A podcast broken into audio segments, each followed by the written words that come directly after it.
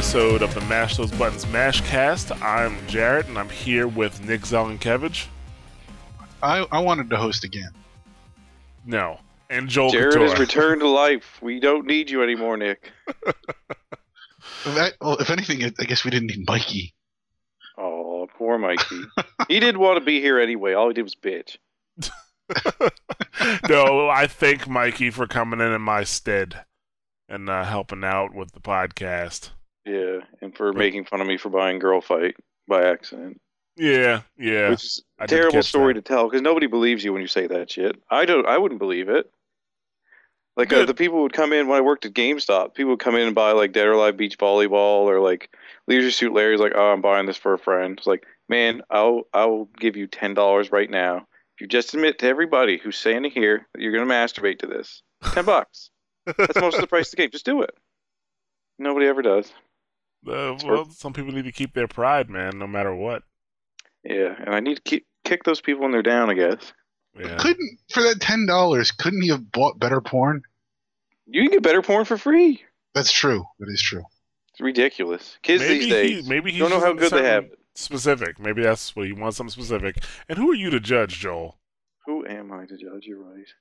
I know. See, look at you. Yes. What What's wrong with a man wanting to waggle his wiener to Leisure Suit Larry's girls? I can't even finish the sentence. You're messed up, guys. Come on. It could be worse. it, it definitely could be worse, and I really don't even need to go there. Yes. let's not talk about this let's anymore. let's move on, please. Um, why don't we start with you, Joel? What have you been playing? All right. Not Dead or Alive Beach Volleyball or a Girl Fight. Um, I got to play uh, The Wolf Among Us, the first chapter of that. My uh, my review is already up, but I will reiterate it for those of you who don't like to read.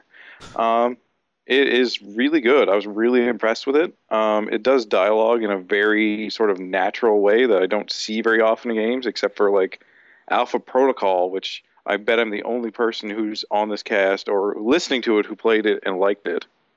Yes, that would be true. that doesn't surprise me. The game around it was garbage, but uh, sort of being able to talk to people and instead of choosing like most games tend to go with an obvious good or evil response when you're talking to NPCs, like uh, kill the kittens or don't kill the kittens, and that's about as intelligent as it boils down to. Uh, but this game focuses more on just getting you to respond with a certain tone, like if you're going to be like a a frog at the beginning of the game. Oh God, I have to go way back to explain this. The game takes place in the Fables universe. The, it's a comic book series about fairy book characters having to move out of their realm because they've been attacked by some creature. So they all live in the real world. Certain fairy tale characters don't look human though, so they have to get something called a glamour on them so they can live in the real world, or else they have to go to the farm, which is where the animal fables live. Uh, this particular uh, Mr. Toad uh, didn't want to pay for his glamour and told me to fuck off about it, so I decided to be an asshole back to him which I could do, or I could try to be polite, or I could be downright violent with them, depending on just like little switches in tone. It only gives you a few seconds to decide which tone you take with which character, and when you do that, the game tends to make a little note that you've changed how that character will react to you in the future. It just said, "Mis- uh, "Mr. Toad will remember this when I was being an asshole to him." Uh, and in a later interrogation, when I'd ask him a bunch of questions, he was really, really cagey and defensive and would not tell me anything until I'd basically proven exactly what had happened in the room. So I thought that was neat, but I didn't see a lot of it in the first chapter beyond my interaction with Mr. Toad. So I guess we'll see, you know, if my lying to Beast and helping Beauty out had any payoff from there. Uh, another part I really enjoyed about it is the quick time events are actually like intuitive and interesting, which I don't think I've ever seen before. The, a lot of it's pretty typical stuff where uh, if you have to dodge, you'll push in the direction you're going to dodge, and it'll show it on screen. But uh, I was in a fight with the guy at the beginning of the game, and I could choose which object to interact with, which is kind of cool. It reminded me of Punisher for the PS2, when back when you torture people with things like a rhino in a cage or just a windowsill. That was fantastic when you smash the dude's head with a windowsill. Anyway, um, there are also sequences where you might be chasing somebody and you could lose them. I'm not sure what happened 'cause I actually managed to keep up with the guy, but only just barely because I made one wrong turn. But you could make separate turns after you lost him, and potentially just not catch up with them at all. So I thought that was pretty interesting stuff. I mean, the puzzles in the game are a little on the easy side since it seems to focus more on telling the story through the dialogue and having some interesting quick time events. But uh, otherwise, I had a really good time with it. Okay. Uh, on the other side, uh, I played Face Noir, which is another point and click adventure, and that was terrible. I did not like that at all. I could tell Um, by your review. Yeah, I was a little grouchy. Yeah, using candy to fix a phone, I- I'm getting really sick of point and click logic right now. Was And- there was there any more logic to that other than like like the the, I the don't- tinfoil wrapper, uh, that's what I was supposed to think of oh. to use to fix the wire. That, that Oh, was what that- I was supposed to think too. So they were going for MacGyver, but they didn't quite make it there. They, they were going for that, but some of the puzzles you just you're literally just trying everything. There was a I had to get a cop out of the way of something I needed to examine. So I climbed into a police car and there's a list of frequencies that have different cops on it. There's about seven of them. And there was no way to find out the cop's name and then use that information to pick the right frequency. You just had to go through all the frequencies one by one. And he was the fifth one down and that was I, I found that's a, lo- a lot of their puzzles in that game is how you solve them. Uh, they even tried to put in some more interactive puzzles like lock picking and things like that, but it's not even as intricate as like Skyrim or Fallout 3 where you kind of like jiggle things. This one you just sort of spin the lock mechanism around back and forth, hoping it clicks two or three times and opens before the game just says you locked it again. So I wasn't too pleased with that. They did have one neat thing they added to it called detective mode. Uh, it's where little clues you pick up in the environment, just pieces of information and whatnot, you can mix together to tell characters certain things. Uh, I had to get a guy out of a bar, and to do so, I had to talk to him a little bit to figure out that he was going to have a meeting with somebody later in the evening. And I had to have read a newspaper that was lying around the same room that said it was going to be a horrible storm that night, and then put those two pieces of information together to get him to leave which was it, it's kind of neat that it uses stuff that I usually just toss away as flavor text and sticks it. It gives it more importance in the game, but at the same time, some of them were just downright ridiculous. Like I ended up just mashing information together until something happened. So that annoyed me a little bit. That and it, it does it tries to go for the sort of noir dialogue, and the voice actors cannot pull it off in this game. Like the lead guy is just saying some ridiculous shit, and I mean, this th- these aren't the guys who voice Max Payne here. You can't say these things. Human beings don't listen to this shit and think that makes sense. They think that's ridiculous. Like, uh, what was the name of the guy who voiced Max Payne? I can't remember it I cannot remember. Oh, I can't remember it.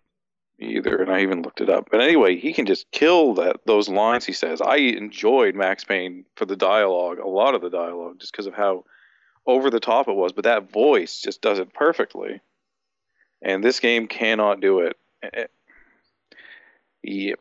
So n- overall, not too impressed with it. Yeah, uh, when you said uh, you made a comment about how they look like they have uh, all their lips have been burned off, I was, Yeah, like, they I was like, what does that look like? And then I finally saw the screenshot. I was like, oh, that's what that looks like. Yeah, it's like, ooh, ooh, you guys, you shouldn't show this up close. Like, really? Like, I understand that they're an indie studio and like they might not have the money to do the nicest character models, but I, I mean, that might be the be- not be the best time to go with like 3D character stuff. Yeah, and James Mc- uh, McCafferty, McCaffrey, you could have just said it, Nick. I didn't want to interrupt them. Oh, you can butt in. You It know, was- yeah, it's just yeah. Joel. You know. Yeah, Yeah. exactly. I don't care. Yeah, I've James already McCa- screwed up, not knowing it off the top of my head when I planned on talking about it. Jeepers, lousy this podcast and crap. Thanks for letting us down. I'm sorry. So, At least I'm consistent. that is true. There you go. Silver linings on everything. I consistently disappoint. So, what? Uh, you been playing anything else, or Uh, I uh, had a friend over and played uh, The Witch's House. okay? It's a free uh, free game made in RPG Maker. Came out a couple of years ago, and I kept meaning to play it, but I, I just kept putting it off. Uh, it turned out to be really good. It sort of plays like an old Super Nintendo game, top down, almost almost like Zelda, I guess, but with no combat other than things just absolutely flattening you when you're not expecting it. Right. Um, it's an odd kind of horror game where it's scary and funny. So there's a lot of like, "Fuck, I'm dead" moments. okay. Just like uh, early in the game, I I ran into the house, and if you are not paying attention, as soon as you enter the house, you will step on something and you will be killed instantly. It just caught me completely by surprise and cracked me up. And So this happens a lot. It's like a Dark Souls type of deal, but like funny. Yeah, non-combat, it's it's more funny just because of how quickly you die. Unfortunately, there's like frequent save points, so it doesn't. It's not really bothersome. But just like you might activate a mechanism and then go to walk out of the hallway, and then something huge will just start tearing off after you. You can run pretty quick, so you can usually get away with from it. Right. The first time it happens, it almost always caught me, and I it just catch me out of nowhere. So Hmm. pretty good stuff. Um, the puzzles in it are actually pretty hard. Some of the uh, end game puzzles, I end up spending quite a bit of time just staring at the screen. Like it's not the kind of busy work that was in Montague's Mount or something. You actually have to like follow the puzzle's logic and think about some things. So that was neat. And yeah, just uh, it's free. It's another free game, so tells an excellent story. Got some good chases, good scares. It's funny. It's a good time. Won't cost you a dime. Go get it. Witch's House. I don't know who made it, but you can find out. yeah. The magic of the internet. Yeah, I'm pretty sure it won't be that difficult to find out. It, it was James McCaffrey. Thanks, Nick. He made the Witch's House too. Uh, anything else? Yeah, apparently James McCaffrey's the Stanley Parable. James McCaffrey made everything now. Uh, According to Nick. Yep. We all love Jim, James McCaffrey though, so No, I'm, I, I play his Stanley Parable. well, I read your review. I uh, edited your review for Stanley Parable, um, Hmm. which should be on the site. I guess tomorrow if you put it up tonight, or Friday, so it'll be today. Um, for for the listeners. Uh, do you even want to talk about the game? Because it sounded like you, it was like you were avoiding talking about the game proper when you did the review. it's very difficult to talk about because it, part of the what it is and what it does is just sitting down and playing with it. Uh, it's got really funny narration and it's going to be enjoyable. Uh, get the demo if you're not sure if you want to drop ten dollars on it because that's the the only really dicey part about the game. It's a kind of experimental game, so uh, ten dollars is almost too steep for it. Like I would pay it, but uh, I could I could see somebody not feeling that they'd gotten their money's worth on it. Is that on I- Steam? Yeah, it's on Steam. Okay. It's fun and it's interesting. Um, the demo doesn't spoil anything from the game either. They've created their own separate, like demo as a its own playable thing. So it's not like part of the game that you're playing ahead of time, or like the first no, chapter. it's just their way of communicating sort of what the game is like, without you spoiling any of it on yourself. Huh. Because it's not especially long. I mean, I got everything I needed out of it in about three or four hours, and that was The game or the demo? And that's if you just want to keep playing with it. No, you, the game or the demo took you three or four hours. Oh, the demo is not very long. I think it's half an hour, Okay. really. However much you want to putter with it. Uh, I do recommend it. I don't know if I recommend it at that price, but it is a solid game. Fun and Ten bucks. interesting if you're looking for funny, good games. And you better be, because otherwise, why are you playing garbage? Come on, it's funny. Okay. Hmm. All right. And I well, have but been playing Batman, which I've been meaning to. you haven't been playing that. Batman, or No, I dropped $150 on the collector's edition. Have not touched it yet. Did you hundred get and fifty dollars? What came in the with the collector's edition? A statue of the Joker in front of like all these monitors showing the villains from the game. And I'm a sucker for those those fancy Batman statues. I would have actually it's liked that. I would have liked that, but you know, I didn't. I didn't pay attention to to Batman at all until it came out. I just had one of the GameStop monkeys tell me, ask me if I wanted the collector's edition. So like, yeah, sure, probably. Hmm. Yeah, I, I didn't pay attention to Batman at all until Mhm. it came out. So like, Yeah. I probably would have liked the collector's edition, but eh, it's whatever. I also skipped the AC. Actually, I didn't even buy Assassin's Creed 4 yet. Yeah, And You're gonna I- play that? I'm gonna play it simply because like I'm like this is it. Like if like if this doesn't work, like if this if this game is not better than than it, the game would have to be better than Revelations for me to keep with the series. It's the last chance. Always give Yeah. a series like when they start bombing, I give them three games. Hmm Wow. Uh, you know, so Brotherhood was good, Revelations was meh, Assassin's Creed Three was bleh, and so if this isn't if it isn't good, then I'm gonna fucking I'm, I'm done with them. I'm done. Wow, that, that's fairly forgiving. It was yeah, pretty give 'em three generous, but games. I what. can't say anything. I've been playing Silent Hills, so Well, that's what I mean, that's what I was doing with uh with Need for Speed. So there was Need for Speed Most Wanted, which was good. Then you had Carbon, which sucked. You didn't even have to win races in Carbon.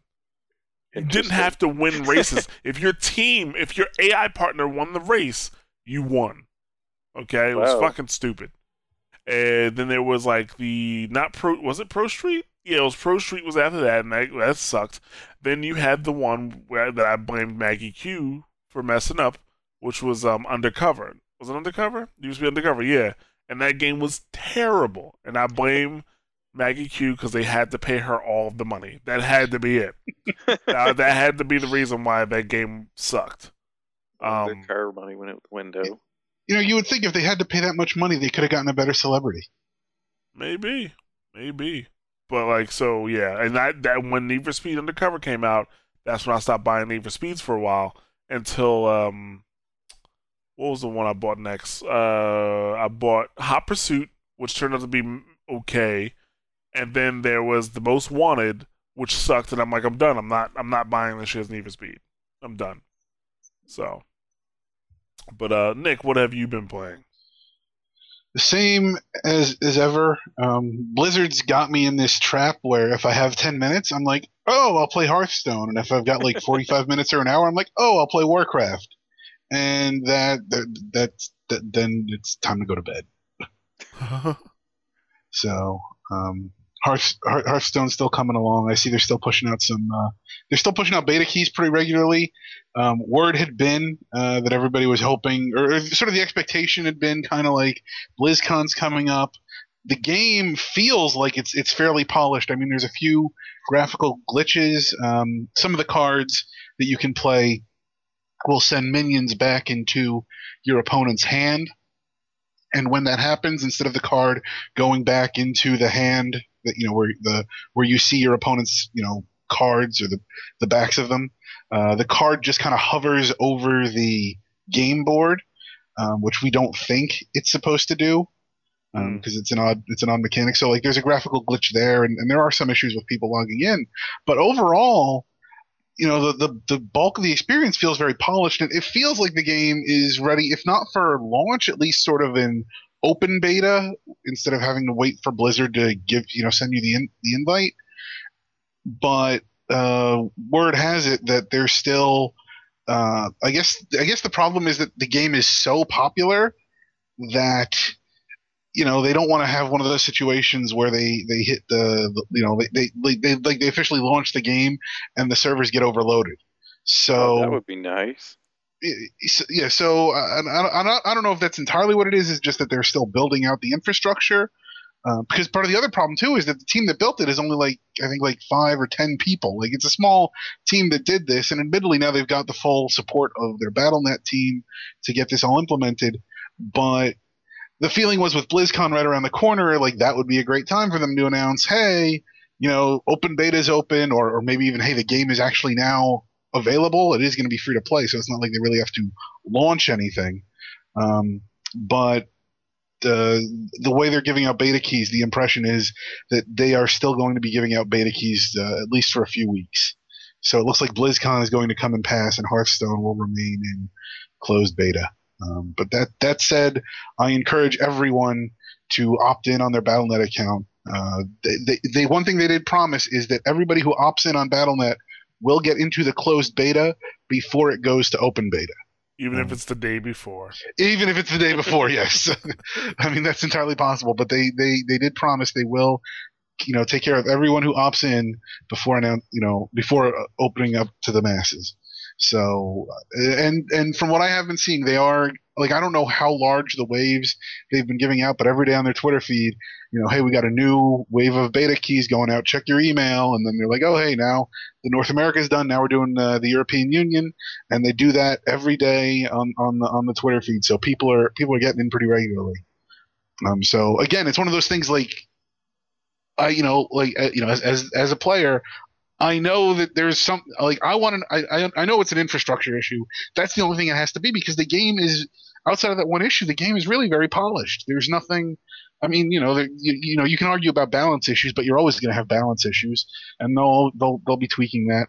Uh, it's funny they do have one feature on the uh, on the Hearthstone site, which sets up a scenario and it's like you know you're you're playing you're, you're, you know you, you have this is your hand you're you know you're low health and ostensibly you're going to get killed on the next turn. How can you play your cards to win based on what's on the board now? And the problem is like they put these you know brain challenges out.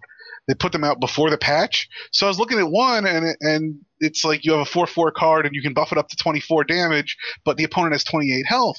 And i'm like this is not fixable and then i had to look through the comments to realize like oh they they did that before they nerfed some of the cards. So that was fixable before, and the fact that you could do 28 damage in one hand is probably why they nerfed that card. But uh, yeah, it was a, it was a little. Uh, it took a moment for me to realize like, oh, that's not how it is anymore. Like that is intentionally not fixable. But yeah, I, exp- I, I expect there will be plenty of changes. Well, no, not, not plenty of changes. I mean, there will be, you know, it, they do it with Warcraft. They did it with Diablo. You know, there's, there's going to be regular balance you know issues coming forward. I don't think that's I don't think that's what's stopping them from releasing Heart, Hearthstone. I just think they they don't want you know they don't want another you know Diablo three another Diablo three launch on their hands. They they want to make sure that everything runs smoothly, so they're they're building out their infrastructure as big as they can. I guess. Right. Wasn't uh, Hearthstone free to play? Yes, it will be.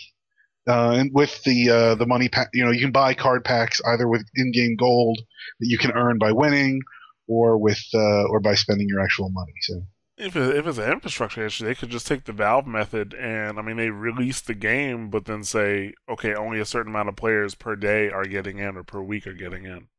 Which fundamentally, I think that's ultimately that's what they're doing, except the the, the restriction is in the form of the beta key. So okay, it, it'll get there eventually, I guess. Yep. Yeah, but uh, let's see. Uh, what have I been playing? Actually, I only have considering I haven't been on the podcast for two weeks. Well, yeah, well, yeah, for two weeks. Uh, I have a relatively sh- I have a short list. It's only three games. Um, the first game I played is called uh, um, Forced, and basically the premise of the game is that you are a uh, well, you were born a slave. Um, like basically uh, like you you were born a slave to these guardians or gods, uh, and basically your your the entire purpose of your life is to uh, pretty much just uh, you know fight in these trials. That's what you that's what you are, and basically that's what the game um, does. It forces you to fight in these trials.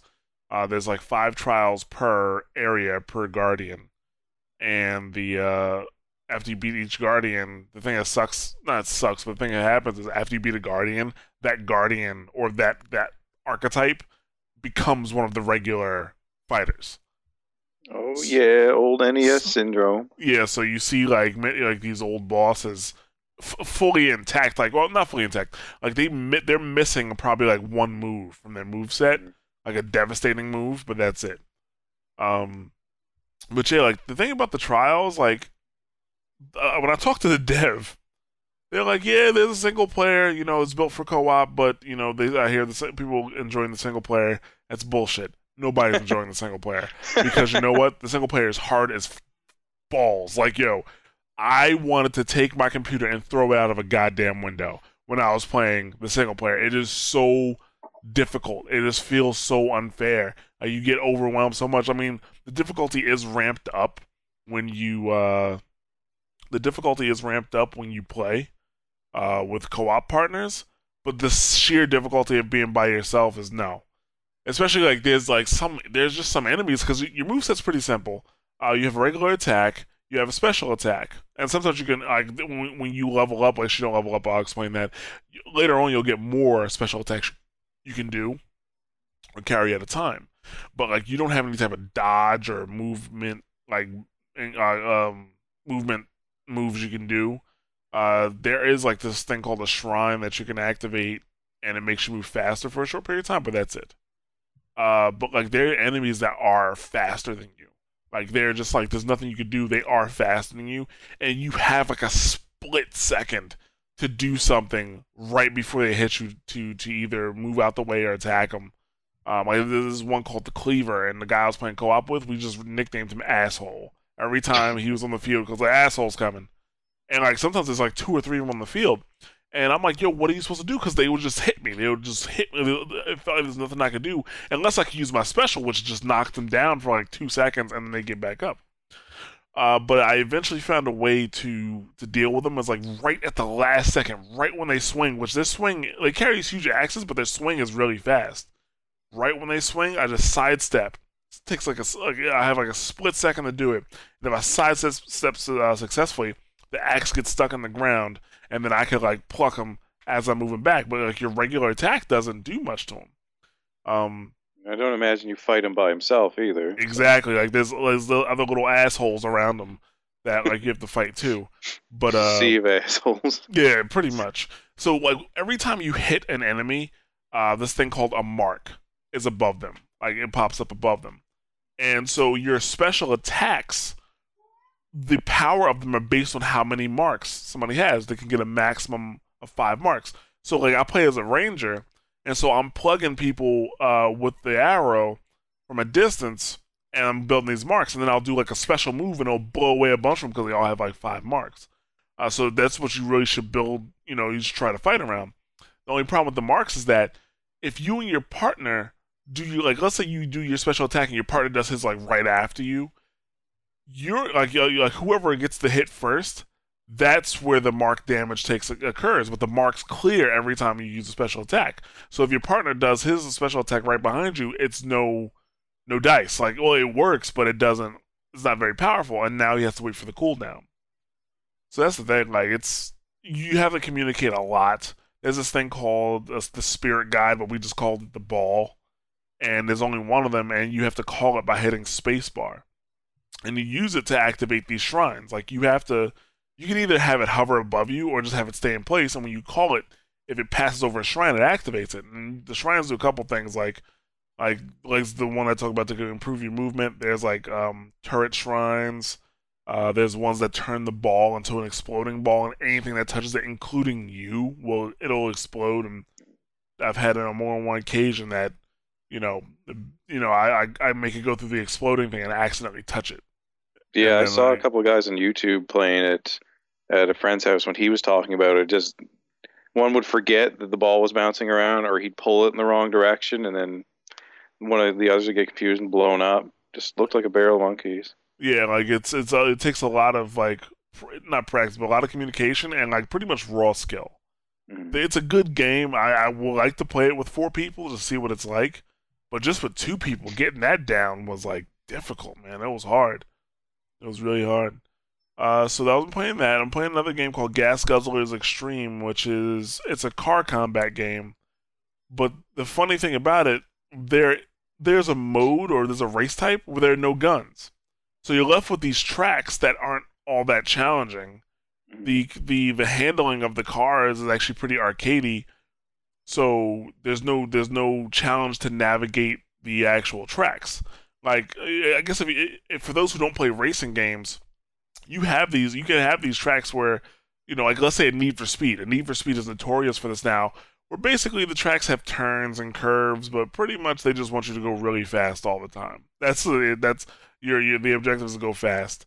Uh, but then you have games like Grid where you actually have to use your handbrake and like hit these turns and stuff like that. Like you, you know, you have games like that. Um, this game has more like Need for Speed style tracks which have curves and turns, but they're not that difficult to navigate. But the thing is, when you're playing with guns on your car, it doesn't matter because that's your primary focus is blowing the shit out of all these other cars. So you know when you take a turn, oh, and I'm sorry, when you, when you're when you're racing, I'm gonna put quotes on that. When you're racing, you know, if I had to deal with grid style tracks and complex tracks like that, I would hate that game because I would never be firing. Everybody would be focusing on hitting those turns properly. You know what I'm saying? Mm-hmm. You know, proper braking and stuff like that. Um, so like when you have the guns, when the, when the tracks with the guns are are available, that's that's fine. But on the tracks where the guns aren't, kind of sucks. you know, it's like eh, kind of bored. So it's there are a lot of those tracks, or? It's a it's a whole it's a um it's not necessarily a track it's a um race type. So you'll have like a, a track that you've played before with guns and it was fine and you have now you're playing that same track with no guns. It's kind of like meh. You know? So yeah. And it feels like the ai is like all frustrated that it can't have guns and it keep running into you. It's balls. So yeah there's that and i've been playing batman. Um i've been playing uh our was the Ark not Arkham City, but um Origins. Arkham Origins, yeah. And it started off a little slow for me. Mhm. I don't think I like the fact that you start off fighting Killer Croc. I Killer, Mhm. huh? Okay.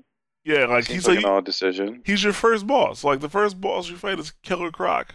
Well, then I wasn't a big fan of fighting Bane at the very start of the first game either. It's like, why am I fighting Bane now? It seems, I mean, it's because they made him a shitty dodge when he runs at you, then punch him in the back of the head boss. But Yeah, it just seemed like a waste of a good villain, and this sounds like a waste of a good villain too. yeah, like Killer Croc. That's supposed to be one of those fights that you build up to. Like there's like you know, you see him lurking in the shadows or him throwing somebody down a fucking stairwell or something like that. Oh, yeah, like ju- just this huge mass of a of a of a villain. You see him. He's Yeah. supposed to be. He's supposed to be like a build up. Like well, for example, like well, Arkham Arkham's um Asylum. Asylum. They Yeah. built up to that fight. They was like, oh, you have to go into Killer Croc's lair. I was like, fuck. yeah, You know and if you fucked up at all, you were killed instantly. It was amazing. It was like a horror thing. Yeah. So like yeah, like um and especially like at the end, like even when you got what you needed, like in Arkham in Arkham City, uh, Arkham Origin, no, God, Arkham Asylum, you didn't you didn't even fight Killer Croc. You just avoided him. you know what I'm saying? And Yeah. so like once you got what you what you needed, escaping his lair was like that was like a horror thing. Like shit. You know what I'm saying? I screw up that at the very last sequence like five out of six times every time I play it. Just like, okay, now I put down the stupid foam, and now I do go here, and I blow. Oh, he got me. Fuck. Yeah. So yeah, that's that's the thing. Like, and they didn't do that at all. Um, other than that, though, it did pick up.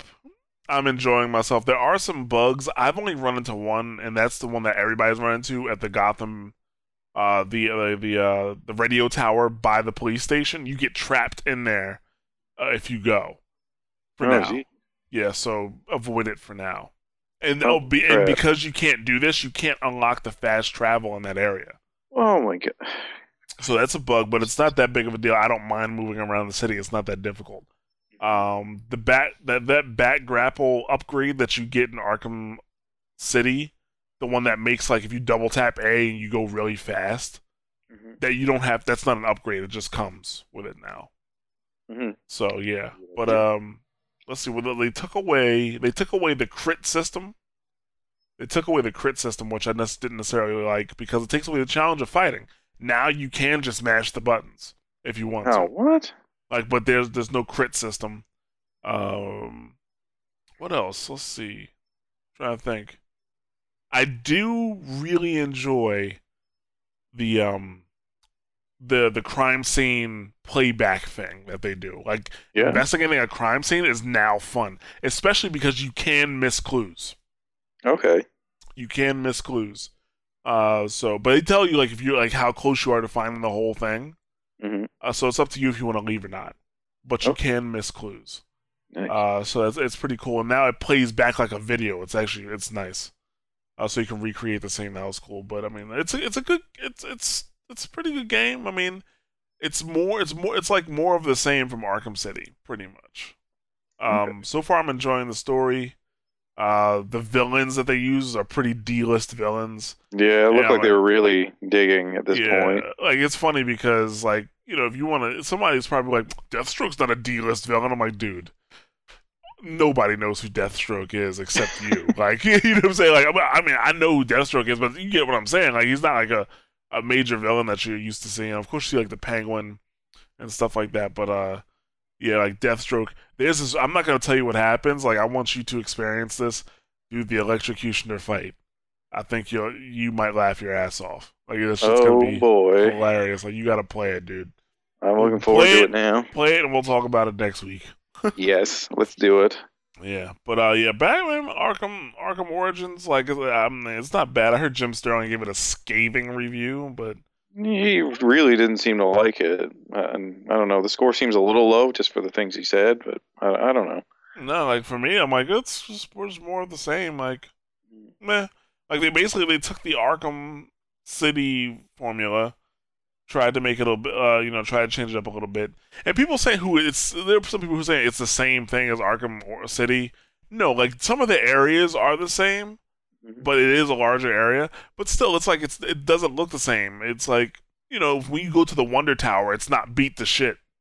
you know what I'm saying? Stuff like that. So it's I like it. I I, I think it's all right. I've already, I've played through like you know uh, probably at least one fourth of it, and but actually no, I played through more than that because you know I I'm not including all of getting all of the upgrades and now s- sorry not the upgrades but collectibles and shit like that. So Oh God, yeah. Yeah, so but I, I think it's pretty good. We'll see, you know, but you know, I'll, I'll we'll see what happens with that. Um, let's get to our topics though, because it's well, yeah, we we talked about the games we've been playing for a while, and that wasn't my fault. You guys took like twenty minutes. Sorry, I've been playing a lot, and you kept asking me, so I'm gonna keep answering. Yeah, well, you know, I want to engage you in conversation. Nobody wants to just hear Joel talk for ten minutes straight. God no. All right, so let's see. First item of business. It looks like Microsoft has finally gotten the clue that they need to advertise for gamers, hmm and so they they released a commercial, and it's called it's basically it's called Xbox One Invitation, and it's like they're inviting you to play games. It's like, oh, we're finally ready for you gamers, so you know, come Yeah. on in. I mean, Oh hey, this thing plays games. We forgot. but the thing is, the, it also talks about, you know, the movie watching and the sports and the Skype. Yeah. This should have been their first commercial. I'm What gonna, is it, Nick? What is I'm it? gonna dis- I'm gonna disagree with you only only insofar as that first commercial that came out. It aired during the beginning of uh, the first football game of the year, and so it made sense for that commercial to focus No, on. dude, no. I'm gonna disagree part. with you because all they had to do was switch out soccer, which is in this commercial, and yeah, that's right. I called it soccer with football. That's all they had to do was switch out soccer with football, and it would have had the same impact. Well, no, no, I'm not. No, no, but I, I can understand though why they would try to focus that commercial during an NFL broadcast because, especially during the first game of the year, where you know presumably it's going to have you know higher ratings than any other game uh, for a while at least. But They they should have never made that commercial. The commercial should have never been made. There is, there is no reason for them to make a commercial about fantasy football. That commercial, frankly, that that commercial is targeted at people who are going are not going to buy the console to play games. Now, I don't know if that's valid because there are plenty of other devices you can use if you are. I mean, if you're that deep into fantasy football that you need to have your player stats showing up on the screen beyond what you know. I mean, they you know the networks now actually have the little crawl at the bottom that gives you updates on various fantasy players throughout the games anyway. But if you need to have that constant crawl on the side, you know that that, that takes up half the screen anyway that tells you how you know Adrian Peterson's doing for the day or whatever. There's plenty of services that provide that. You don't need that from your Xbox One. But I can see how if somebody may, may be out there and say, "Hey, I want something that you know can serve as like a media box and can do that," and okay, maybe I'll get an Xbox One, and I have no interest in playing any games on it. But that said, there's no reason why this commercial couldn't go hand in hand with that commercial, why they couldn't have had both of them during the same broadcast. And I don't expect that that other commercial will air anywhere outside of an NFL broadcast because it, at that point you're you're reducing your audience. It has no appeal to the bulk of. I mean, well, not that people who watch people who play fantasy football only watch football, but you know that they're watching football because they play fantasy football. Like I can't imagine there are too many people that play fantasy football and don't watch football. But you know, so make, so that that commercial makes sense in that context and only in that context. This commercial, on the other hand, you can air it during many other programs, and, and I don't I don't dispute that part. Nick, nobody is buying an Xbox One for fantasy football. I feel like we had this argument after the commercial. I feel like we have this argument every week. Nobody, Different form. nobody is ha- is buying the It's Xbox you One for fantasy a po- football. You put up a poll for next week. Would you buy your next Fuck game it, console? I will. I Do it. will. Do it. Are you buy? Will you buy an Xbox One for fantasy football? No.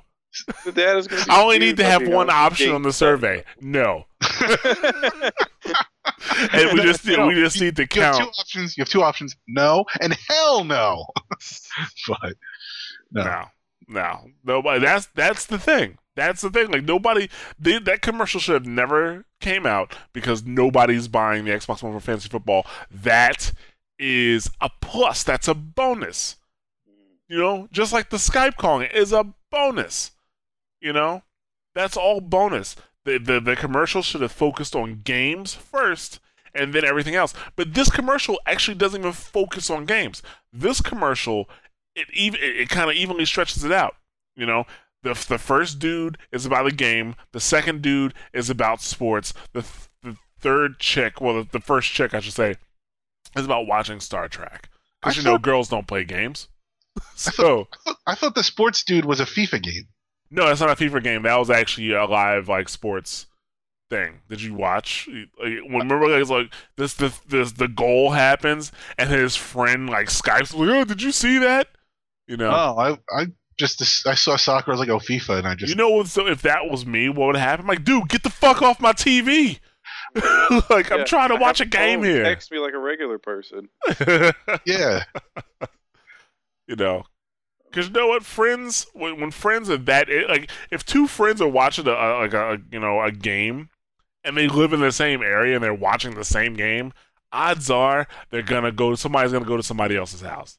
You know, Mhm. it'll be a little different for people who are gonna travel. You know, Well, th- that said, I can say that uh, since having moved to Georgia, I did Skype with my, my, my buddies that I used to watch the Eagles game with during the uh, first game of the season. Okay, that's fine. You will be a, a candidate for the Xbox One then. No, I'm not. Uh, were you doing it on the Actually, you know what? In honesty, you're well. You're you're kind of right because I do I do play fantasy football enough that I would consider having the app there. I don't wouldn't mind being able to Skype during some of my shows, except for the fact that everything that I do on there, I I just bring my laptop downstairs or I have, use my cell phone. Like maybe the Xbox One would make make it marginally easier, but not enough to justify the cost. Plus, I I still I'm still anti MS console, so they've got to they have to overcome that barrier in me. But you're right. A lot of these features I might very well be open to. Okay. Yeah, I- Did you I need mean, I a could commercial for that? No, I needed you to tell me. But they that's don't need commercials. They need you as a hype man. dude. Like, I- I'm just saying, like this this commercial is finally in the vein, at least in the vein of what they should have been doing the whole time. I, I mean, dude, I- it's it's it's common sense. Like this commercial is what they've needed for a long time, and it shows everything that they wanted to show. You know, the other commercials make it seem like you know gaming's on the back burner, and everything else is you know what they really they, what they really want. So you know, they, they trust me. They need the good press, especially with news like Call of Duty is only going to be 720p or upscale eh. 720p eh. on the eh. Xbox One. Yeah, That was a direct quote from uh, the article. yeah, I saw that. Yeah, from- I saw your comment on Facebook. maybe maybe they shouldn't have made a cable box. Maybe they should have made a game system. Which, that actually kind of that, that really surprised me because you know Microsoft and Activision, at least when it comes Yeah. to Call of Duty, have ha- been like in this love arrangement for years. Yeah, someone's giving someone else a reach around in that relationship typically, but uh, that's weird that uh, they would not be able to pull that off of Call of Duty. 'cause That's that's a big problem for some people. Doesn't doesn't the current Xbox only go to 720p? No, no, it was always No, the PS3 the that had trouble PS3 with is only that. 720p. Uh, but the reason the reasoning behind that is because they said they wanted the games to play at 60 frames per second, which of course at the end of the generation isn't true. Um, but the Xbox can play games at 1080p. A lot of their games play 1080i, but there are more than a few that play at 1080p. Mhm. So, but Yes, this is a strange move. Very, uh, very. But yeah, Microsoft they uh, we'll see what other commercials they come up with, if anything. Still, Sony has like a few commercials on them that are better, in my opinion. Like I like like that commercial that shows all the destruction, like the guy walking and talking and shit's blowing up around him. I thought yeah, it was that a Saints. Row ad before I listened to it all the way Me too, like me too. And then I finally watched. I was like, oh, it was a PS4 ad. Yeah, Yeah. like greatness awaits. Like Yeah. Sony, Sony definitely has better marketing than Microsoft because the whole, you know, this one, uh, the, uh, what does this one say? You know, it just says invitation or come play with us or something like that. Yeah. But you know, Sony's like greatness awaits. I'm like, yes, yes, yeah. it does. yeah, they've hit the marketing super hard this this uh, for their new console, and it's really showing. Like they don't even have any games, and I'm excited for it. Like I, I- I can't. It's oh, it's so fucking stupid. I hate myself at console launches. Yeah, uh, I don't know. I'm, I'm just like I said, I'm not picking mine up until next year. So Mhm. We'll Definitely how the better goes. decision. I think so. That's why I made it. Thank you. We're, we're not getting a, a we're not getting free consoles uh, for, for review early. That, that- you're too early with your Sieg. Way too early. Yeah. Did you just you say need- Sieg? Yeah. you need to calm. You need to calm down, Nick. Okay, I'm gonna need you to calm down No, and, I let, just and let me drive. Let me let me drive this bus. Okay. I'm I'm I'm not I'm not You- you- s- I'm not sieging. I'm foreshadowing. You're fucking up the flow, Nick. That's what you're doing. You're fucking up the flow. Let's continue with our next topic. You're too smooth, Nick. Now that you've been in the lead, you know you know the score.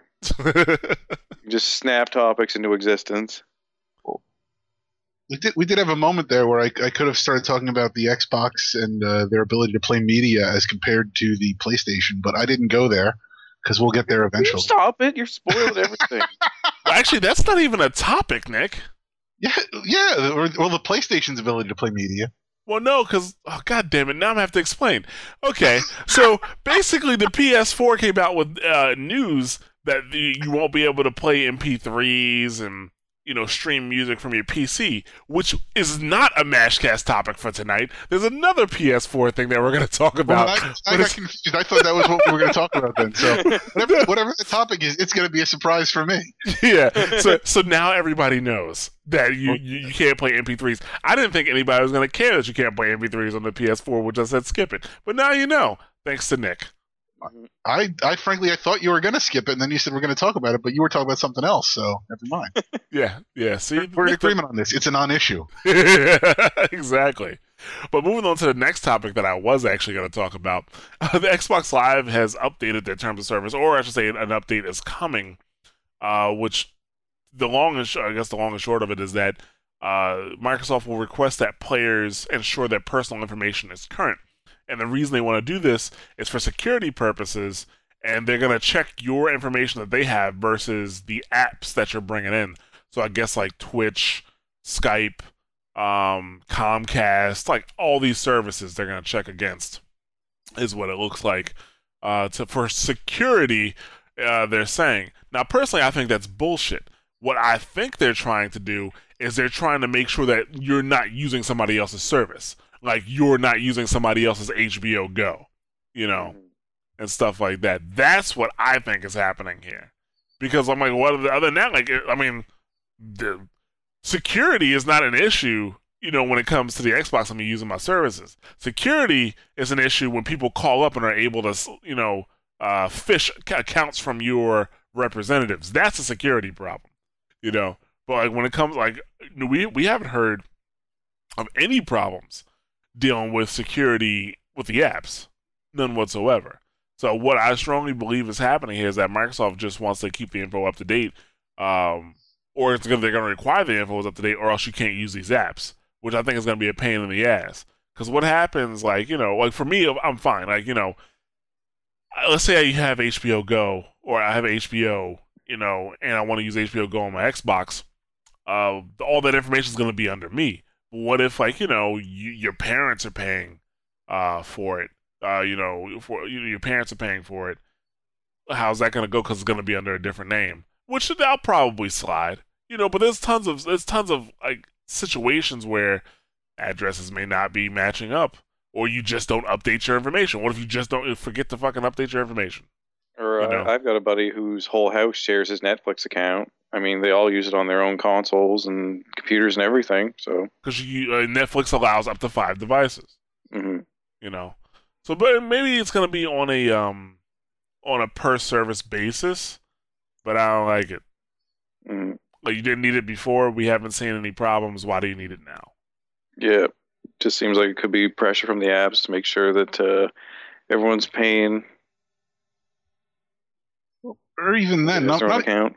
Not only that, but you know, Jared alluded to the the you know the phone call uh, hacking that that has happened before, and it could well be that this is their way of being like, look, we're trying to do something and we're beefing up security so that doesn't happen again, even though this in no way prevents against that kind of attack. So it's you know, so it's one of those ways where it's like, look, we're doing this, but it really yeah, it, it does. It doesn't make a difference, and the only the only people it really hurts are people who have sort of extenuating circumstances, or people who just you know. I can think, you know, a lot of these apps, you know, you move and it's like, okay, I gotta, you know, like, you know, I gotta update, you know, my magazines, as far, you know, for anybody who still gets those sent to them, like, you know, as far as making sure they still come to me. But some of your, you know, some of your services that you don't need, you know, that don't need your mailing address, you may not be in a hurry to update them. So it's entirely possible, like, you know, you could have moved two years ago and Netflix still has your old address because you only download from them anyway. They're not sending you the red envelopes. And, you know, so then you go sign up with Microsoft, you put in your current information, and then they're looking at, you know, they're like, well, you don't have the right Netflix account because Netflix says you live here, and now you got to go deal with that on Netflix's end. I think that that that just introduces an extra layer of complexity that uh, I mean ultimately yeah you should have updated your Netflix account but Yeah, but wh- who cares? Like Yeah. with this, this changing your address crap. yeah they're still you're still getting you know they're still charging your credit card every month even though the address isn't right yeah, not- it's like you're not getting anything from them like the, the service is functioning fine they just have the wrong address on file yeah. Now, just- now you got to go take care of that just so you can watch it on your Xbox it really does seem like it's it's going down on the security of the apps, and if the apps companies are getting the money they want, so they're just trying to lock down on people using apps over multiple accounts more than they're trying to protect anyone's security. Because really, if my Netflix has the wrong address compared to what I have now on my Xbox, who is that protecting from? Like, oh, Jesus, someone's sneaking onto his Netflix. You can't use that when somebody else is using it. Uh, uh, oh, yeah, you can. Like it, it does nothing for the player. It's not helping their security. I, I'm, just Uh, not seeing any use of it, and uh, we're seeing steadily more of these just sort of security steps, and they're starting to get on my nerves. Like I keep my uh, my profile on a jump drive because I go to the same buddy's house all the time, and it's starting to ask for passwords and everything when I log in. When I'm literally carrying it in my hand, the data. So Right. I don't know. I'm finding it extremely aggravating. At least I could see the point behind needing my password on a different console. Like that makes sense, but this app crap, no. It, they're they're protecting the company's assets. They're not doing security. They're just calling it that, so you swallow it easier. Well, I can see maybe one way they're protecting the user. And last year, I had a problem with my Hulu account where all of a sudden it started saying, like, the last thing I watched was Revenge. And it started saying, like, you know, it started recommending all these shows because it kept thinking that I was watching Revenge, even though I never watched Revenge. And I was like, why does it think I'm watching Revenge? And this went on for a few months, pretty much the entire season duration of Revenge. And then finally I found out that one time we'd gone over a friend's house and I had put my Hulu account into their Roku box and they were like, "Oh, hey, we have Hulu on here," and they started watching Revenge.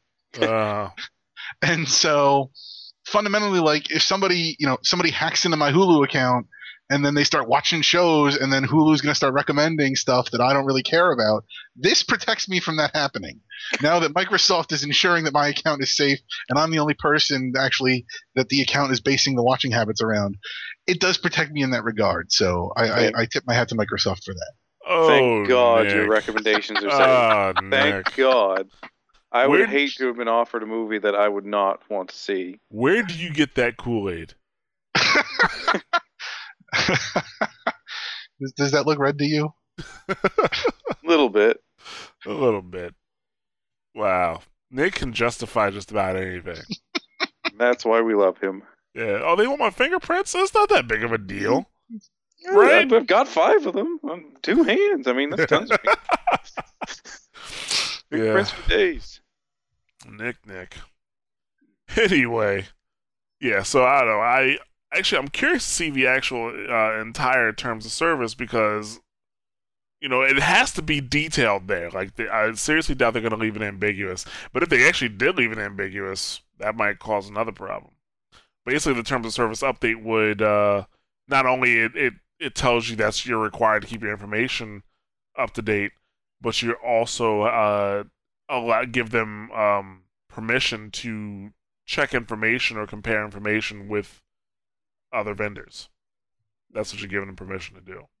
So be on the lookout for that. I don't know when that's coming out, but it's soon. Well, is- as far as the checking information with under vendors, I wonder if this is not maybe then part of some grander scheme as far as at least being able to say like well even then i mean fundamentally they would know like what apps you have on your xbox they should know that to be able to say like okay like this guy he uses the hulu he uses the netflix he doesn't use skype you know he doesn't use fantasy football um, i wonder if it's some sort of grander you know data mining in the interests of marketing and you know targeting specific de- demographics but I feel like they'd have most of this information anyway. I, I don't know if it should be that necessary for them to be that specific. More information is always better. So I wouldn't be surprised if they just, you know, want to be more specific. The, the more specific the information they can offer, the better off uh, they are for the adverti- or for the yeah for the advertisers. You know, the more information, the better it looks for them. So we'll see what happens with that. Moving on to some PS4 news, which may be bad news for some people. I personally don't care. I don't. I don't think it's really going to affect me too much. Uh, but the PS4 will have. There's going to be video capture restrictions.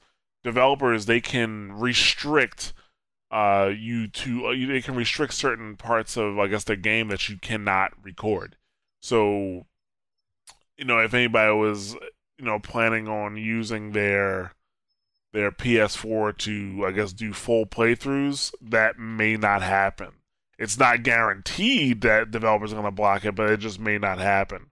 Um, because, you know, developers like, you know, like a Michael, well, I was going to say Michael Cage, but uh, David Cage.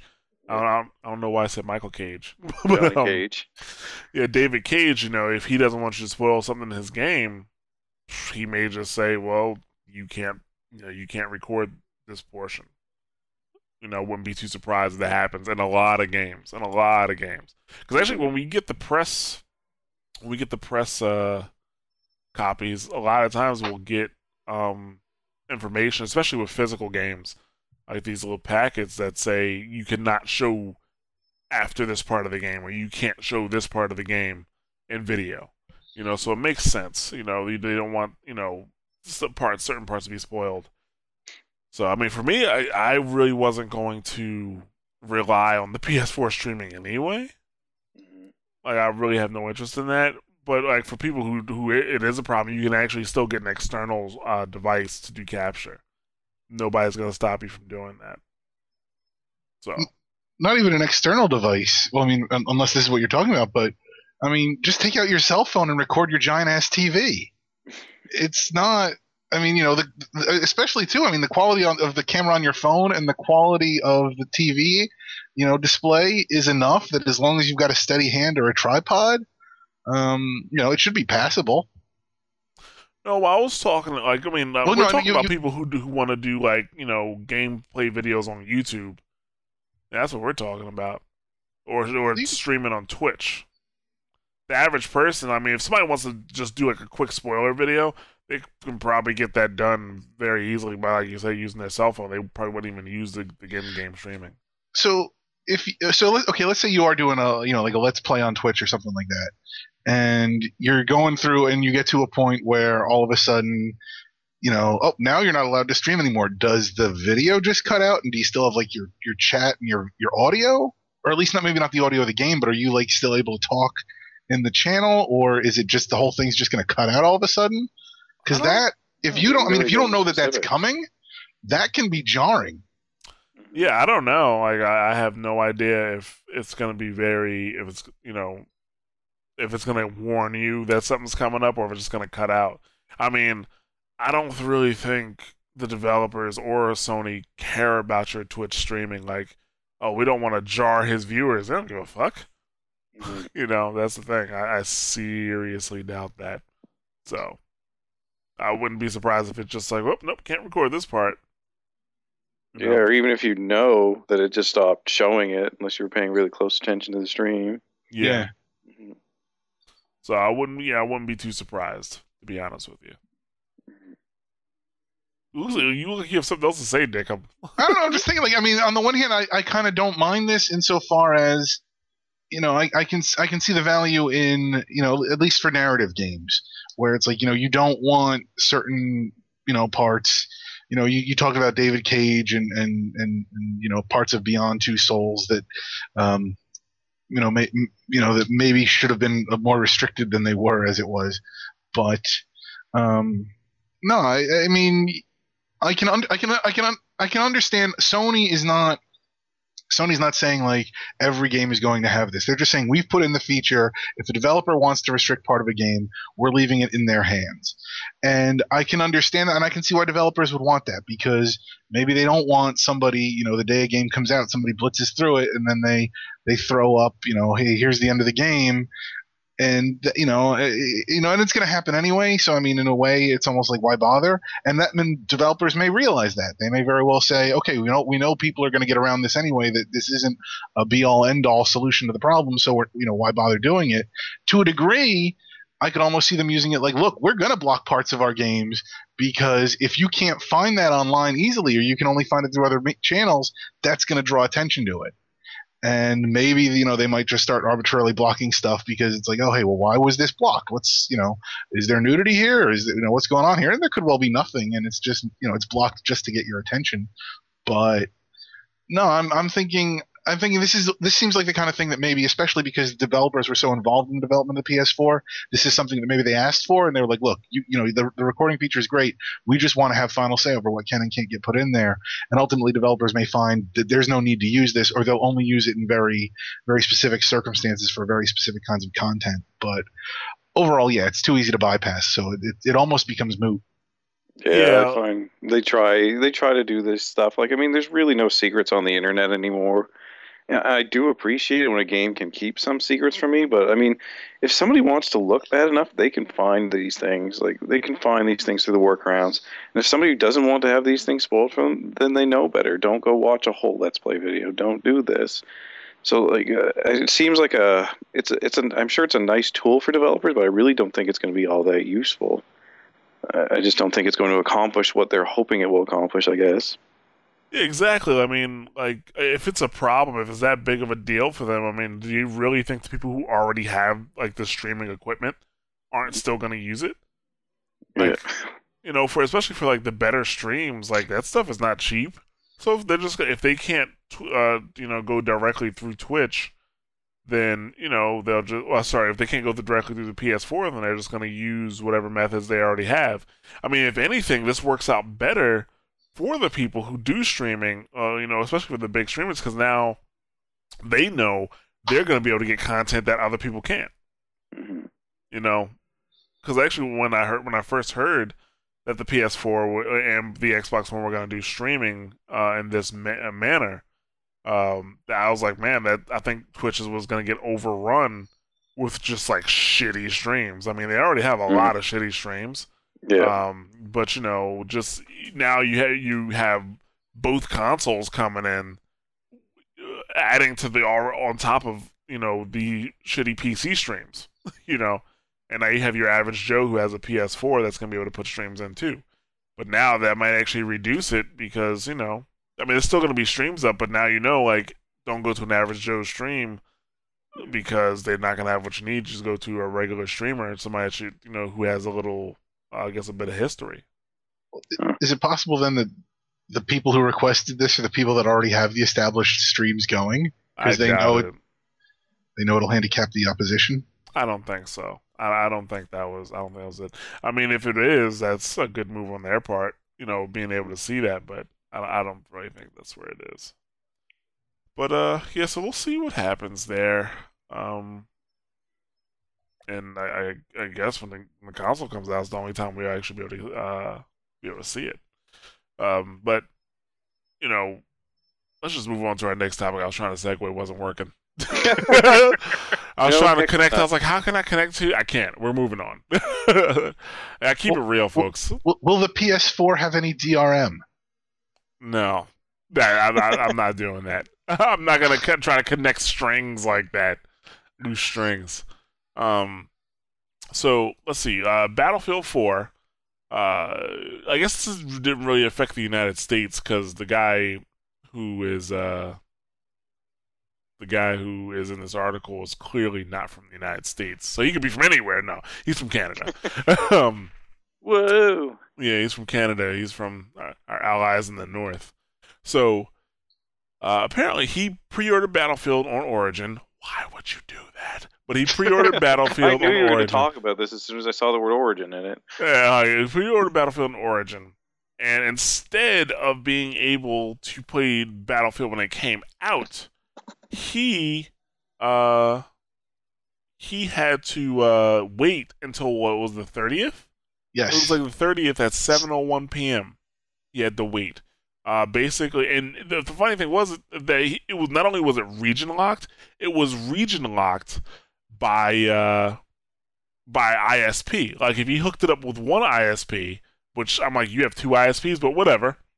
So he hooked it up with one ISP, it let him play, but his connection wasn't stable enough because it was DSL, like shitty DSL. But his other ISP, which is cable, he it was locked. He couldn't play it, so it was region locked and ISP locked until the 30th at 7 p.m. And at 7:01 p.m. on the 30th, he was able to play. But so basically, DRM once again. Moral of the story: DRM sucks. Well, you know. especially especially DRM in this case because there's no there there's no incentive for EA to work to find a fix yeah, because all they have to do is just stall and then time fixes it itself, yeah, which pretty is what happened. yeah, So it's I mean fundamentally I guess it's p- part of the issue I guess is you know why do you have an ISP that re- registers as non-North American when you're in North America? Um, that and especially the name of the ISP, Tech Savvy Cable, um, which again I don't know. I'm Hey, they could be huge in Canada. sounds- you never I know. mean, I'm guessing it's French, but I don't know. I don't, I don't know. Joel, do, do you have any experience with tech savvy C cable? C- cable? How, how do you say that? What? The ISP that uh, the guy uses. He, he says it's his primary ISP.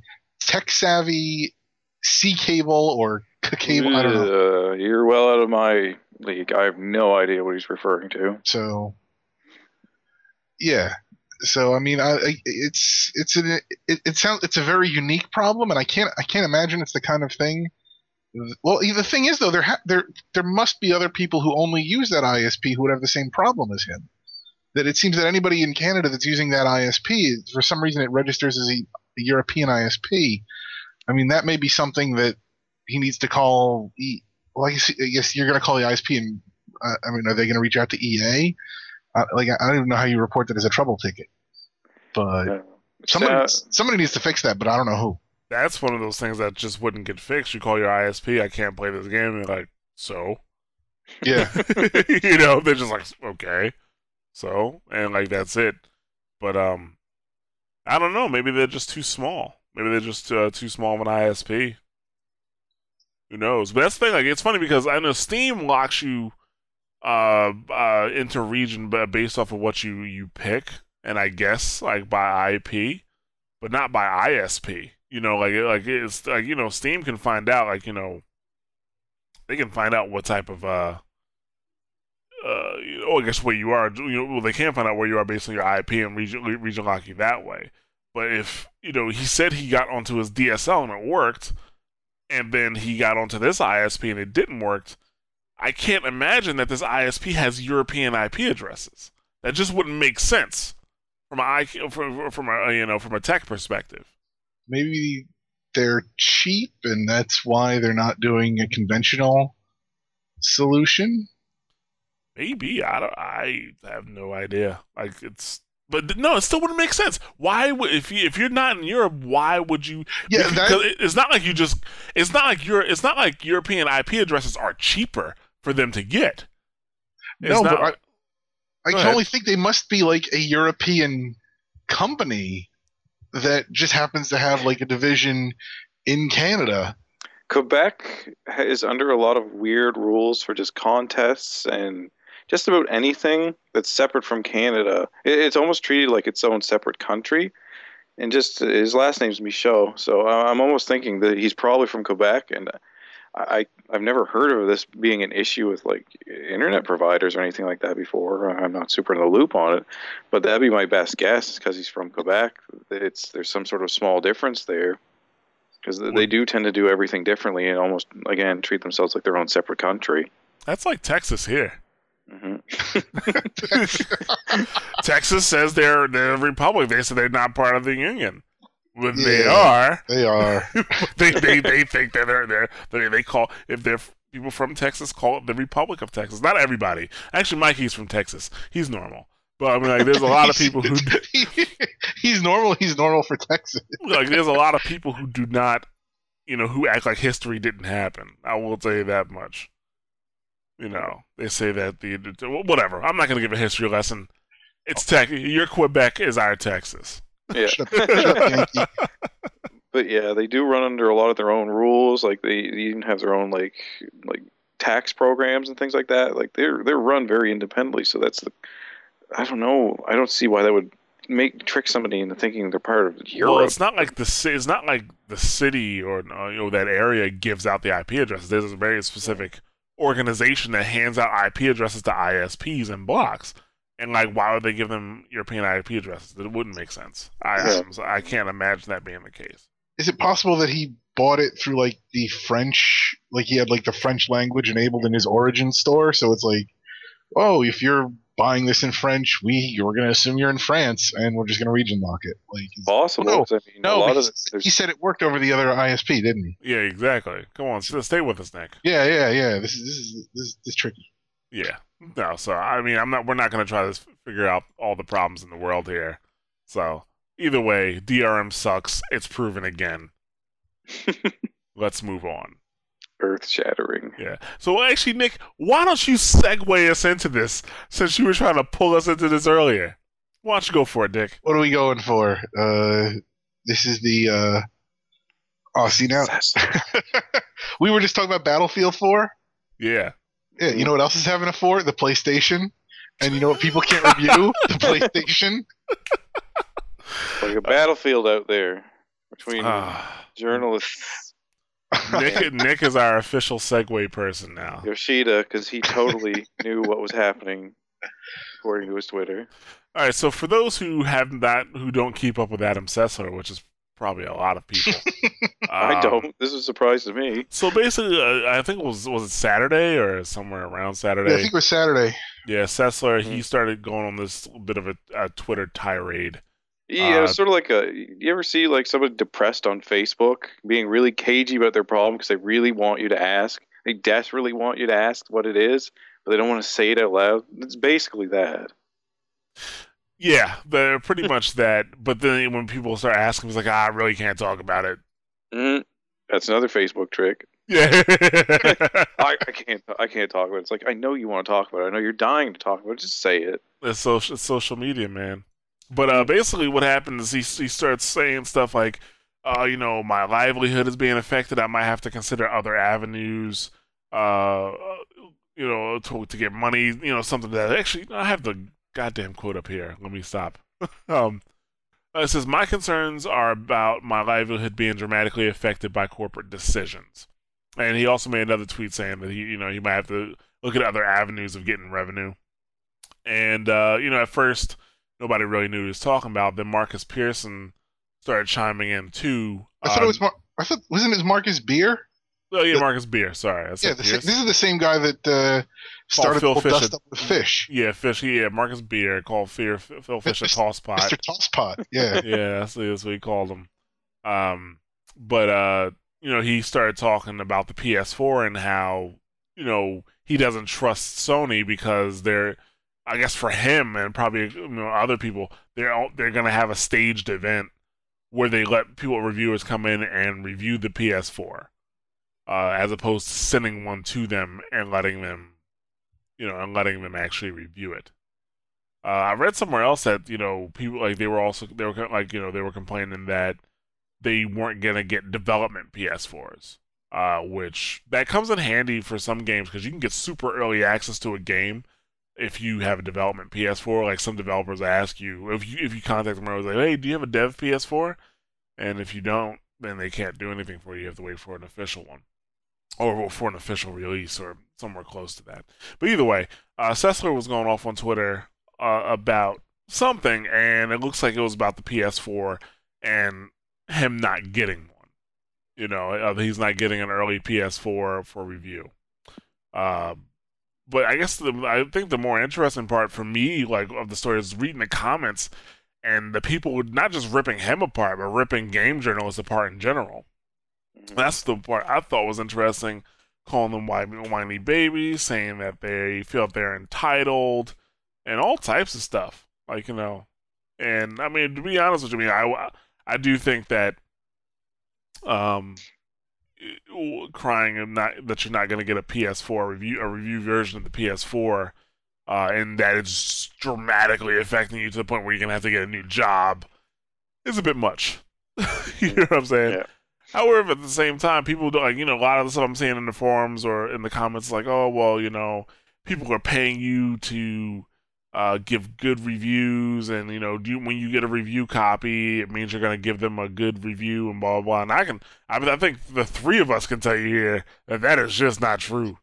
no, we've been we, pretty mean to like the, the the people who are pretty nice enough to us to give us free copies. I mean, that's not necessarily always a good thing. Send it out to us. Yeah, uh, Face Face Nor got a two point three from Joel. Yeah, not I, saying I, that anybody's pointing fingers at us. I'm just saying, like you know, there's yeah, tons Montague's of Mount got like a one point nine. Yeah, yeah, like, and I'm sorry again for the people who bought it when I said I, it showed promise. Yeah, like it's you know, I think a lot of people have misconceptions about games, uh, game journalism. That you know, it's funny because like I think this, this, there was one guy wrote a, an entire like I guess user blog about it, and he's like, "Yeah, it doesn't matter. Like you don't matter. Your opinion doesn't matter." I'm like, "Well, why are you reading his reviews then?" Yeah, why are you sitting? Why are you spending all day writing a complaint about it? Must matter to you on some level. The the ultimate opinion might not matter, but it might be an entertaining opinion, whether it's positive or negative. So it might might give them some kind of enjoyment in that regard. But you're you're pretty much right. Yeah, I mean, at the end of the day, uh, a game review is an opinion. There's nothing you can do about that. I mean, that's that's just the way it is. A game review is an opinion. Um, oh, go ahead, Nick. I was just going to say though, the thing too is that opinions that you disagree with never matter, but opinions that you agree with are always super important. no, because I, I, read a, a, review of the new Arcade Fire album, and I was super excited to. I'm super excited to hear. It. I haven't had a chance to listen to it yet. And the reviewer, I tend to like his reviews, and I generally agree with what he says. And he he slammed it, and I was like, and I couldn't be like, this guy doesn't know what he's talking about because I, I liked his other reviews. But I was, I, I wanted to be like, it doesn't matter. Like the guy's wrong, but it, you know, you're stupid. Yeah, you don't like, even I, matter. You're on the internet. Yeah, like, no, I, I, am I'm, I'm kind of a fan of the guy, so it's like I, I you know, was a, there was a conflict there because I wanted to hate him for hating the album, but on the other hand, I still kind of like him, and it was like, uh, mm-hmm. and so it's easy. I mean, you know, it's easy at a very base level if you don't actually think about it to the degree of, of you know how you're you feel about the reviewer apart from what's being reviewed and even to say that it's okay for a reviewer to hate something that you may well like or, or you may want to like and, and you know it may be one of those situations too. I may wind up getting the arcade fire album and listening to it and be like wow that guy was totally right. And i feel like a jackass for kind of criticizing him and being all pissed off that he didn't like it.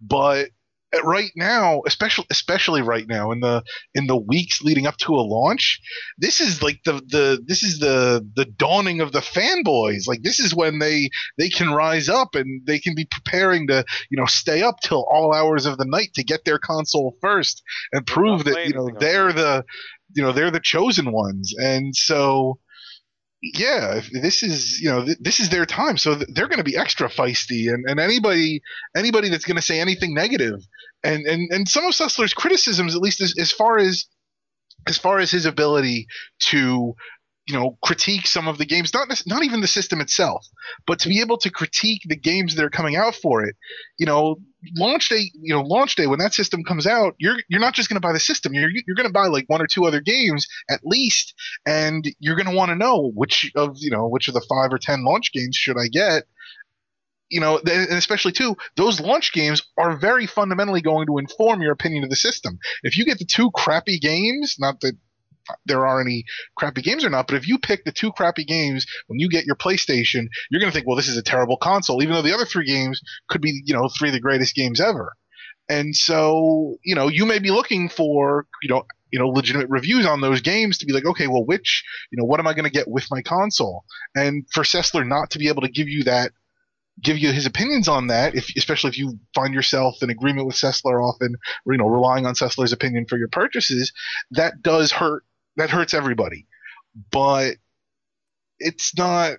It's it's it's it's not it's not like he can't be a games reviewer anymore just because Yeah, he didn't get that when he Yeah. you know early I mean- launch. I agree all- with you, Nick, that there's value in him being able to put out an opinion right then for people to have on launch day. But just the tone he took with it, it just it was kind of unprofessional to just sort of air that dirty laundry.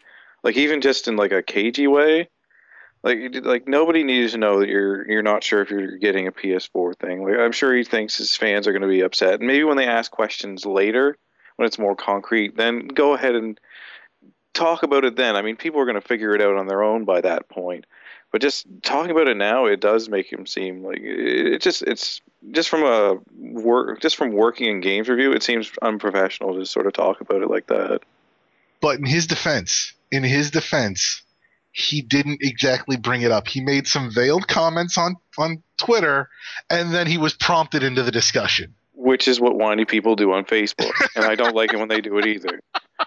I refuse to ask questions at that point.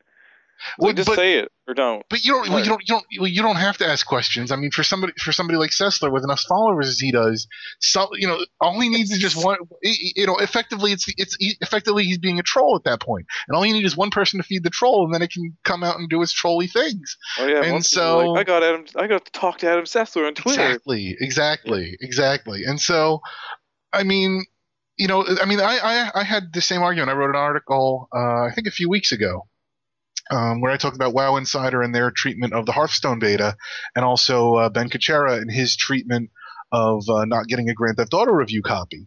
And I mean, you can. I mean, the, these things are going to happen where either game, you know, games media is going or is not going to get access to certain items before launch, and you, you know, pr- pr- presumably you want the games media to get that access. Uh, because again, it allows them to give the reviews and it allows them to, you know, feed the, you know, not even feed the hype cycle, but it allows them to inform consumers so that consumers can go buy those games at launch time. Um, you know, in a perfect world, that's how the cycle works. But and there are times where, for whatever reason, that cycle is going to break down, and you're not going to be able to have that thing there. And it is a perfectly valid criticism. I mean, there are, especially the way that Sony is handling this, it's very easy for people to speculate that there are problems with the PlayStation 4. And I think one of the links in the article is in, it links to you know somebody with insider sources talking about how the PS4 overheats after like an hour, which at this point at this point that speculation can exist because no there are there's nobody reputable who has a PlayStation 4 that can go on the record and say that this does not happen. And that that's sort of the counter to like you know as much as Sony wants to restrict the message and it's it's almost it's, it's almost one of those things it, it, it's it's where you start getting to the question of like what are you hide like why are you hiding something if Oh, you know if you have nothing to hide why are you hiding this Yeah, you when know, I don't if- see any reviews for a game out on its launch day, I I, I worry about it because it's usually a pretty solid indicator that it's terrible. And when I see reviews coming up two weeks in advance, that's usually a really good indicator of a strong game. I, I mean, I've only really been paying attention to it the past couple months, but I mean, Tomb Raider did really well, and those copies launched really early.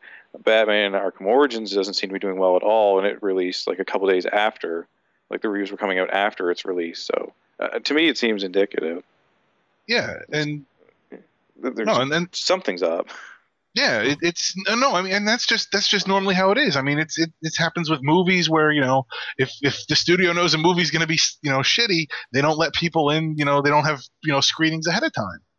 And so it's as a as a consumer when you see you know when you see okay there's nothing there's no official you know announcements about this outside of controlled media sources leading up to a launch that that you know that kind of you know your your your ears perk up a little bit. You're you're paying attention to that now because you know you know something doesn't smell right here, and so it's you know it's one of those things though where Sessler has a very valid point in sort of bringing bringing that up that that uh, you know, as, as media, Sony should be making the console accessible. And there's a discussion to be had about that because of the negative effects that kind of that kind of reverberate back to Sony.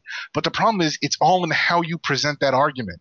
Um, you know, to go back to my article, Kuchera had a very good idea, which was to say, well, since I, I don't have the Grand Theft Auto 5. I don't have that early, but I'm going to do, you know, when I play through it, instead of trying to rush through and get a review out like on day two, I'm going to play through it a little slower and I'm going to like talk about the game like it's a book club. Like we'll get to a certain mission and then I'll post, you know, my thoughts at that point. We can all talk about it. Nobody's going to talk about anything up, you know, further than that. And then we'll, you know, we'll go through the game almost, we'll go through the game together. And that's a very valid idea. And that's a very, you know, I think that's a very interesting way to, you know, sort of engage in a, with, you know, with a game and your fans as a media, you know, as media to sort sort of you know you know sort of take the the game review system and twist it like that and I think that's a valid idea. But the problem is, he started off the article, talk, you know, the headline was that you know Kuchera's butt hurt about not getting Grand Theft Auto Five early, and okay, that's a you know kind of tongue in cheek kind of joke, but at the same time though, you know, it's not like he's the only one not getting it early. All the legitimate fans aren't getting it early, and I think that's the one problem that the media has is well, they may have a legitimate crap like I'm supposed to get this early. That's not out of a sense of entitlement. That's out of a sense of them wanting to do their job. But when you're talking to people who don't get the things early, they don't see it that way, and they just see entitlement. And then that's when it you wind up with with uh, Adam Sessler getting called Madam Sessler, and the, the the fans just turn on that because you know, because they, to a degree, I, I think people like reading reading stuff, you know, when they feel like the reviewer identifies with them and the reviewer can kind of like speak to them on a certain level. And when you start saying like i don't have this early to be able to talk about it that that right there emphasizes like well i am different from you and to a degree it's i am better than you because i get these things early and you don't. And i think fans respond negatively to that and then that's when you just get these feeding frenzies and, and twitter blowups and and everything just goes to shit. And I think and I think that's sort of the lesson that really needs to be taken away here by by the media and by Sessler and everybody is, you know, you can talk about these, but you have to be very, very careful in how you bring this up, and and to be kind of cagey and, and allude to it on Facebook and Twitter posts, it doesn't it doesn't help. It just it winds up, in all honesty, it winds up making it winds up making the issue about Sessler, and you know a fair amount of this is our discussion of of of him and his you know his role in all of this, and he may very well like that because hey, it's publicity for him, but at the end of the day, what we should be talking about is, well, you know, should we be concerned that Sony is not, you know, giving out review, you know, giving out dev kits to the PlayStation 4 early? That that's really the the news story here, and effectively, it's buried because of how it was presented. Yeah, I mean, well, be honest with you, in terms of the PS4, like I don't even. There's a good chance that any of the press that go to that meeting or goes to go to the review will leave with a PlayStation 4. That's very possible.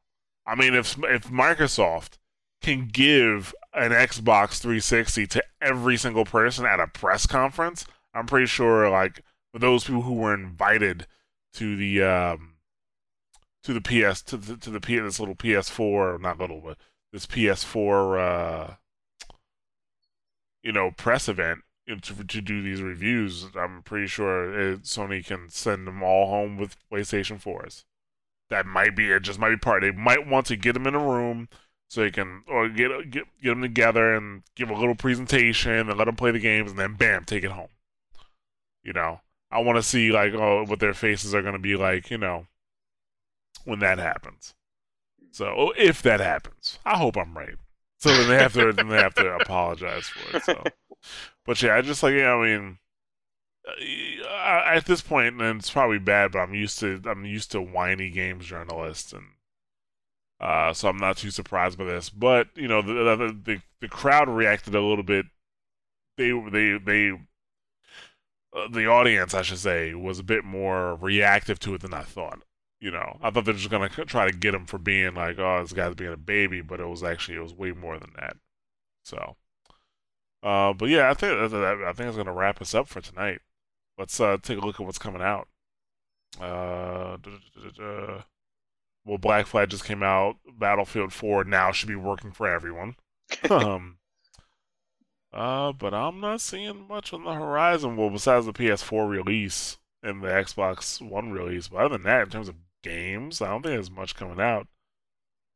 No, Yeah. that worth talking about. I don't see anything here. Wow, drought.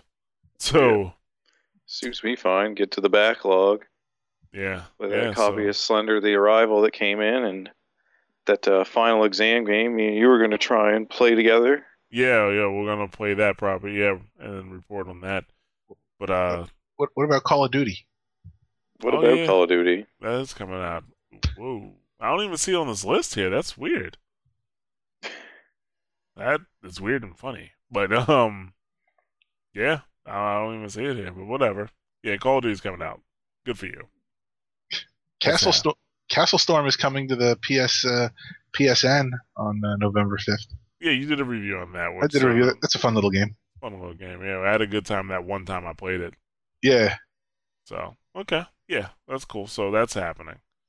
Uh, but yeah, uh, as always, thanks for listening. Uh, you can catch us on SoundCloud with soundcloud.com slash mash those buttons. We're also on iTunes. Uh, we're also on Stitcher Smart Radio for your Android and iOS devices for streaming. Uh, you can catch us on twitter.com slash MTB site, facebook.com slash mash those buttons, and youtube.com slash mash those buttons, where parts one through three of our Mega Man timeline are up.